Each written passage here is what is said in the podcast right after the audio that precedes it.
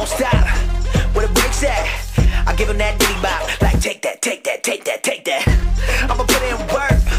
I'ma do that ASAP. Throw my faith in rap. But it say, don't say that, huh? What I'ma turn down for? I feel like shit.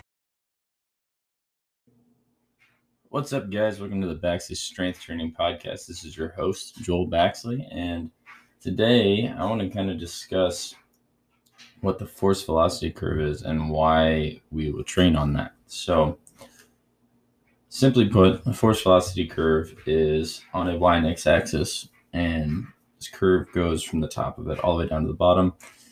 So, when you're looking at this at the top of this curve, Okay, you're on the as close as you can to the y-axis, which the y-axis in this case would be the force.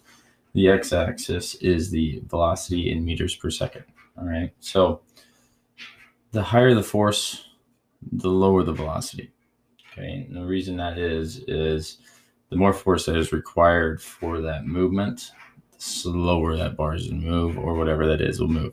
So, let's say if we're doing a maximal strength lift that's going to obviously produce the for, more most force output but in turn with that velocity wise that bar or whatever that movement is is going to be moving much slower now as we move down okay now we'll start to increase in our velocity so next we move on to strength speed and so if you don't know what strength speed means it just means removing or moving relatively heavy loads as fast as you can. It's pretty simple. But you want to try to move as fast as you can with the maximum load possible. Typically on this, these are about at 80 to 90%. Um, so with that, you know, this is something that's getting used in more of like for your field events or you know olympic lifting type of deals where you're just doing one to two reps as fast as possible um, the next portion of this, as we slowly slide down this table, uh, we start talking about peak power. Okay, so now we're about right in the middle of the force velocity curve. And in this, we're looking at working with about 30 to 80% of our one rep max. These exercises are typically going to be producing the most amount of force in the least amount of time. Um, basically, way you can look at this is it sits right in the middle of what your strength speed would be, and imagine that you're trying to be able to produce the most force as you can. Okay, so in this, we're looking at working with anywhere from 30 all the way up to 80%, trying to produce as much power as possible. Obviously, the higher you are up in percentages, the more force you're going to be able to produce.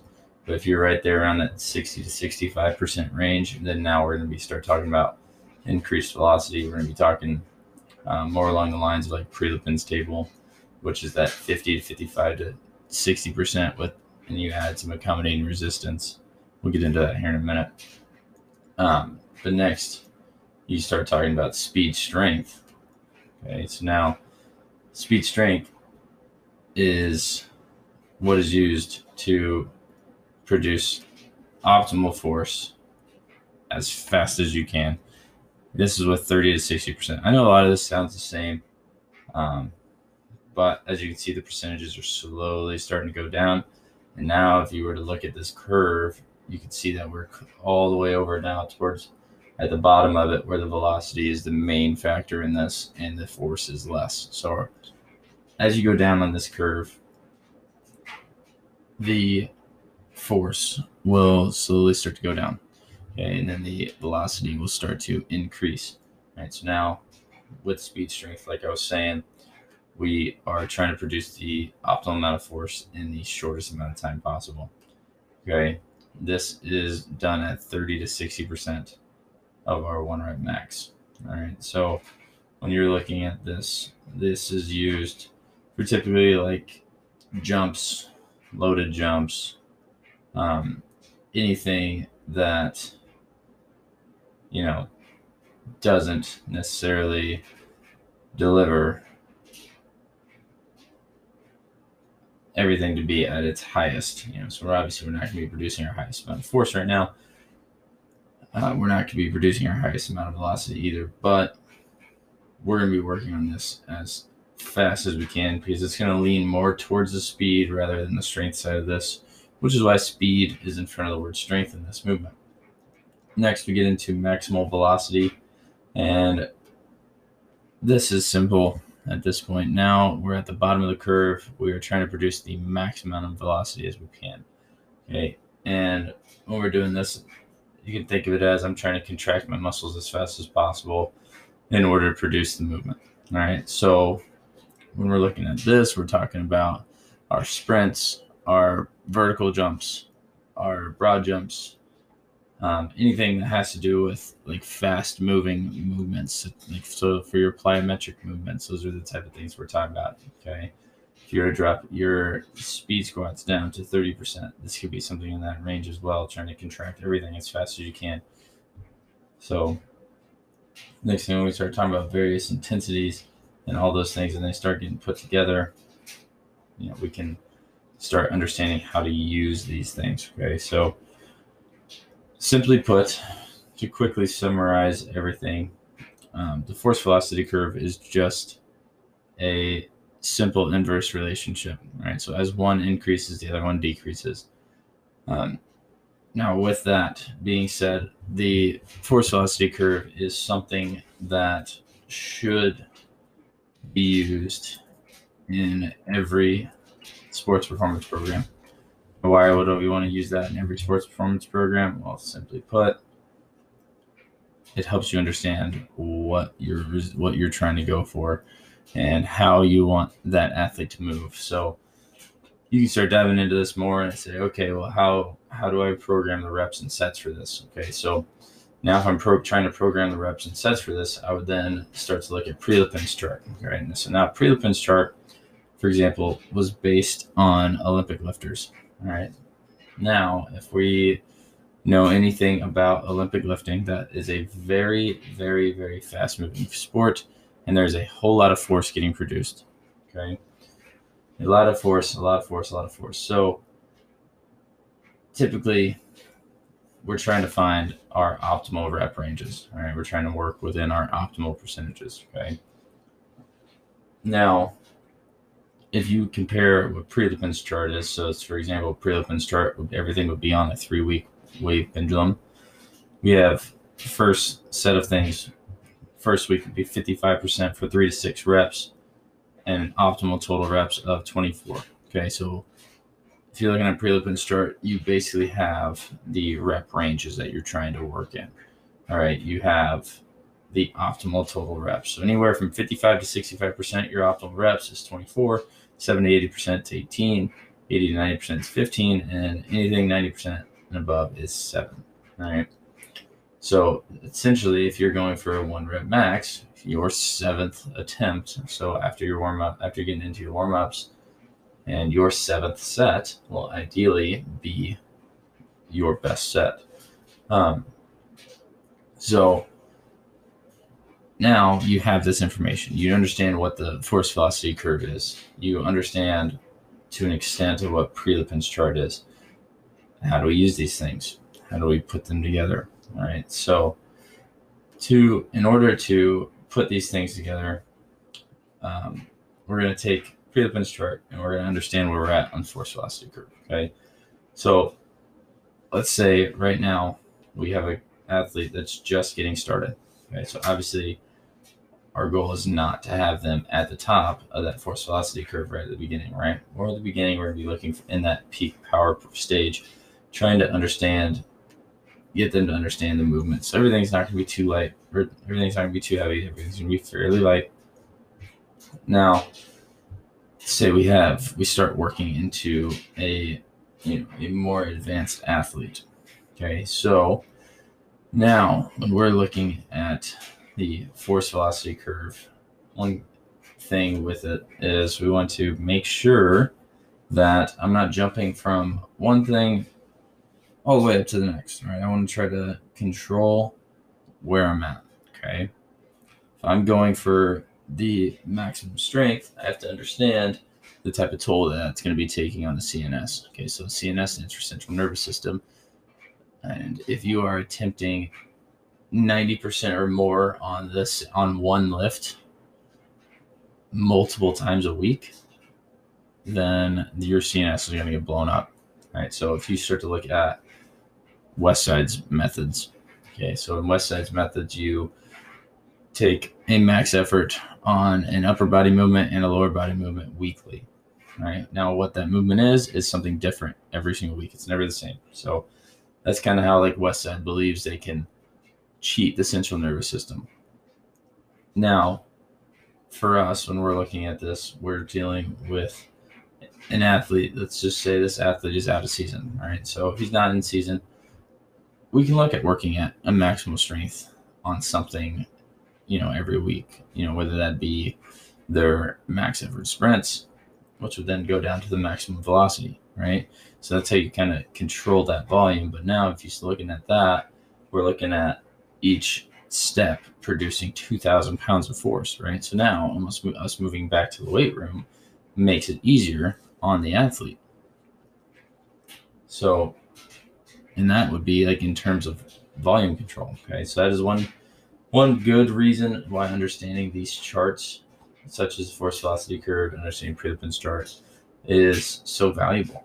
You know, if you can understand where our you know our apex of concentric force production is coming from and you can understand where the apex of movement velocity is coming from you can work in between that in order to help produce the results you're looking for right? So if you have an athlete that comes in they have the good base strength but they move slow right? So we're going to be working more towards the bottom of that um, of that force velocity curve.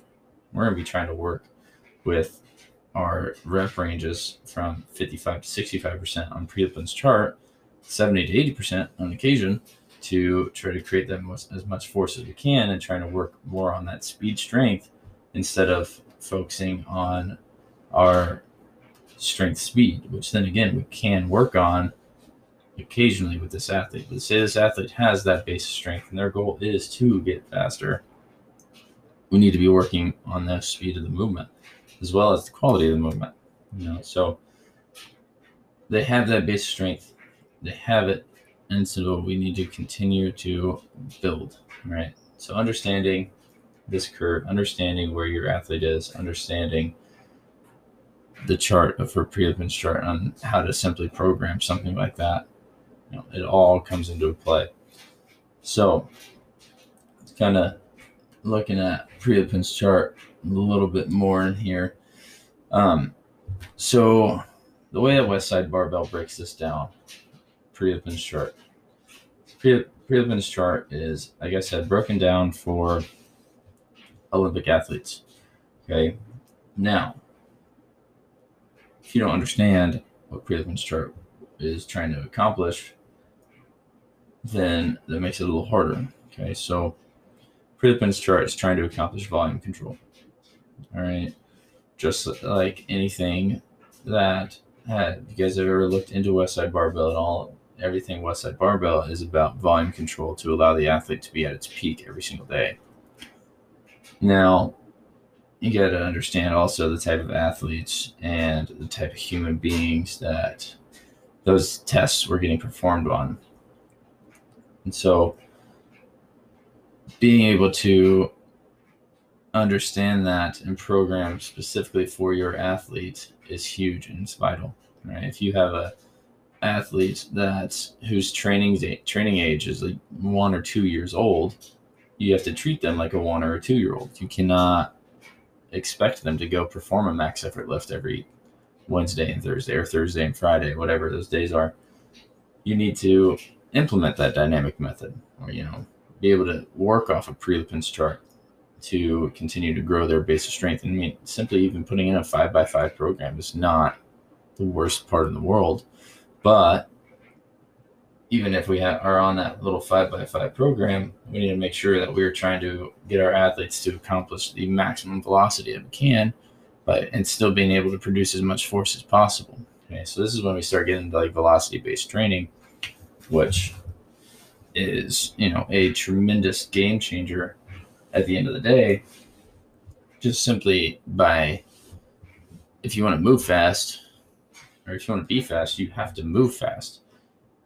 So that's how you can kind of start to implement those type of things at the beginning of programming. You know, we as you start to dive into it a little bit more, the force velocity curve is like I said, the key to training athletes. You, can if you can understand that curve, you can understand how that curve works, you're gonna see some amazing results. Um, if you can, if you have access to a velocity-based timer, you know that just makes you working on this curve even easier because now you can understand exactly where your athlete's moving, how they're moving, and what you're trying to get out of it. So, if you guys got any questions on any of this stuff, feel free to shoot me over a message. I'm on Instagram and Twitter at Baxley Strength. And then my email is just baxleystrength at gmail.com.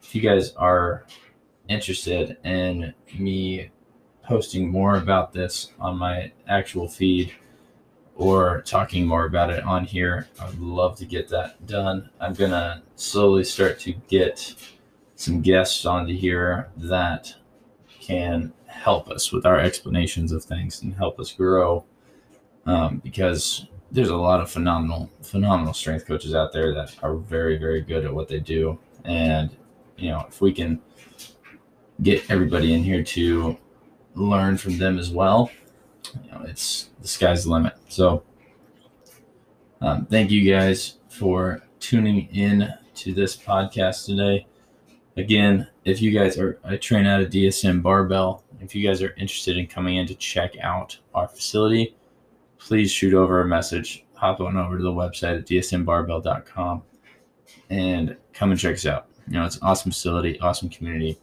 and really looking forward to seeing it grow. So thank you guys for listening to this podcast today. Looking forward to seeing you next time